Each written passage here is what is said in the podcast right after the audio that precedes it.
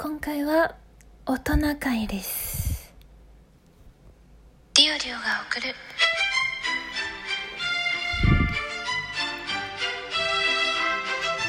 っと社会人女子の声ブログ。ちょっと特にオチもないんですけど、なんとなく喋りたいなと思ったら喋る話なんですが、今回 R18 なんですけどね、よろしくね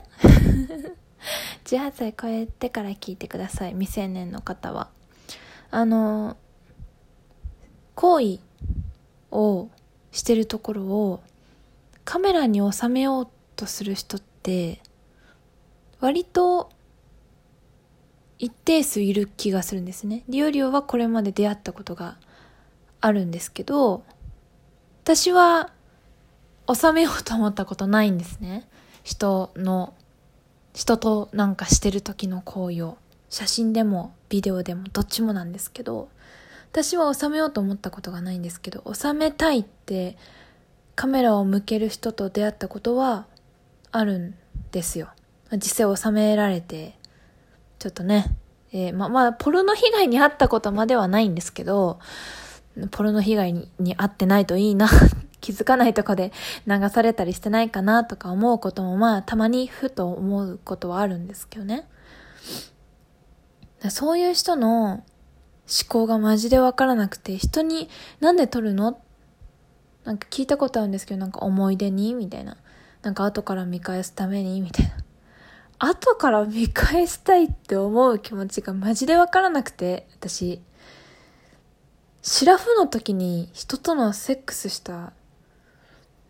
場面見直すとか思う？私は結構撮られるのって言っちゃうタイプなんですよ。どうぞどうぞ撮ってとか言えない。なんか自分のスタイルとかに自信があるわけじゃないし、顔に自信があるわけじゃないし、自分のそのあられもない姿、普段人に見せない姿が誰かの携帯の中に、他人の携帯に収まってると思うだけでもう震えが止まらないんですけど、実際残ってるんだけど残ってるか知らないけど、一回は収まったっていうことはあるんだけど、止まらんですね、震えが。怖いですよね。し、普通に別に気分は良くない。別になんか残しておきたいって言われたからって別に喜ばないですもんね。あはーみたいな。なんかそのね、わかるんですよ。その AV とかのなんか気分、シチュエーションじゃないですけど、羞恥心は煽るためっていう形でわざとカメラを向けるっていう人も今、そういうその振りだけ、実際にはボタンを押さないんだけど、なんかカメラのレンズ向けられてるだけで見られてる感じがして興奮しないみたいなので、なんか向けられたこともなんかあるような気がして、それはわかる。どっちかというと私は S か M かで言うと M だし、その恥ずかしがらされるのが嫌いじゃないタイプなので、といっても本当に実際に恥ずかしいことするのはそんなに好きじゃないんだけど、そういう振りというか、振りですね、をされるのは、ちょっともうやだみたいなそういうのは、嫌いじゃないっていうか、それはわかる。そのノリはわかるんやけど、実際に残すってことに関してはあんまり理解できなくて、っていう感じだったんです。だからもし、自分はこういう理由で残したいと思うっていうね、理由を語れる人がいたらね、匿名でもいいのでお便りでぜひ教えていただけたらなって思うんですけど、ただ一回だけ、納得しかけた瞬間があったの。だいぶ昔の話なんだけど、とある間接照明の効いた部屋の中で宅飲みしてた時に、相手の部屋でそういう雰囲気になったんだけど、その人がすごく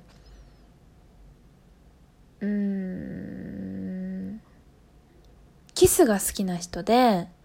それはもう唇の同士のキスだけじゃなくて、いろんな相手の体のいろんなところを唇で触れたい、舐めたいタイプ、趣向の方だったんですよ。で、自分気づいたらそうなってて、耳、首、鎖骨、肩、腕、胸、背中、お腹、足みたいな、もう体中っていう感じで、まあ進んだ、まあかなり昔の話ですよ。ちょっと今まで多分喋ったことないんですけど、その時にその間接照明も聞いてたのもあって、ちょっとほの暗いとかほの明るいみたいな空間で、その人が結構ねロングの髪の方だったんですけど、髪が長い方で、ちょうど私の腕にキスをしてくれた時に髪が顔にかかって斜めになんか下、私の腕のところに唇を添えてる姿が、なんか光の当たり具合とかが全部がマッチして、なんか本当に夢みたいに本当に綺麗だなって思った瞬間があったんですよ。あ、このシーンすごい綺麗みたいな、なんかこの部分だけ額縁に収めたいってその瞬間本気で思っちゃうくらい綺麗な時があって、その後こっちに目線を、私の顔に目線をよこされて、はっってちょっと現実に戻って、あ、今これ現実だったわみたいな意識を取り戻させられたんですけど、そういうセックスにおいては、まあ、そういう一瞬一瞬の場面場面でも、あ、今この瞬間って芸術だなって思う瞬間が確かにあることがあって、でその人はそういうビデオに収めたいとかするタイプの人ではなかったんだけど、ただ過去の経験としてそのセックスしてるところを芸術としてカメラに収めたことはあるっておっしゃっていて、綺麗だと思うんだよねみたいな話をしてたんですけど、自分とそういうことをすることが芸術に残すべきものになるとは決して私は思わないんですけどね。ただ確かにそういう瞬間が男女の営みの中には存在するんだなっていうのを、その時私は実感したんですよ。ただ今までそういうふうに興奮するとかの意味じゃなく、本当に綺麗だなって思ったことはその一回きりなんだけど、後にも先にもその時だけなんだけど、だそれは多分ね、その男性が一般的にビデオに収めたいみたいなのとはちょっと意味が違う気がしてるんだけれど、その昔私が一番うわーって思ったのが、うわーっていうのはあれなんですけど、生々しい話するけど、もうしてるけどすでに。騎乗位って女性がさ、自分でさ、ある程度こう自分から積極的にやらないと騎乗位って成立しないじゃない、体位の。あれの入れてるところをビデオに収めたいっていう人がいて、もう後でね、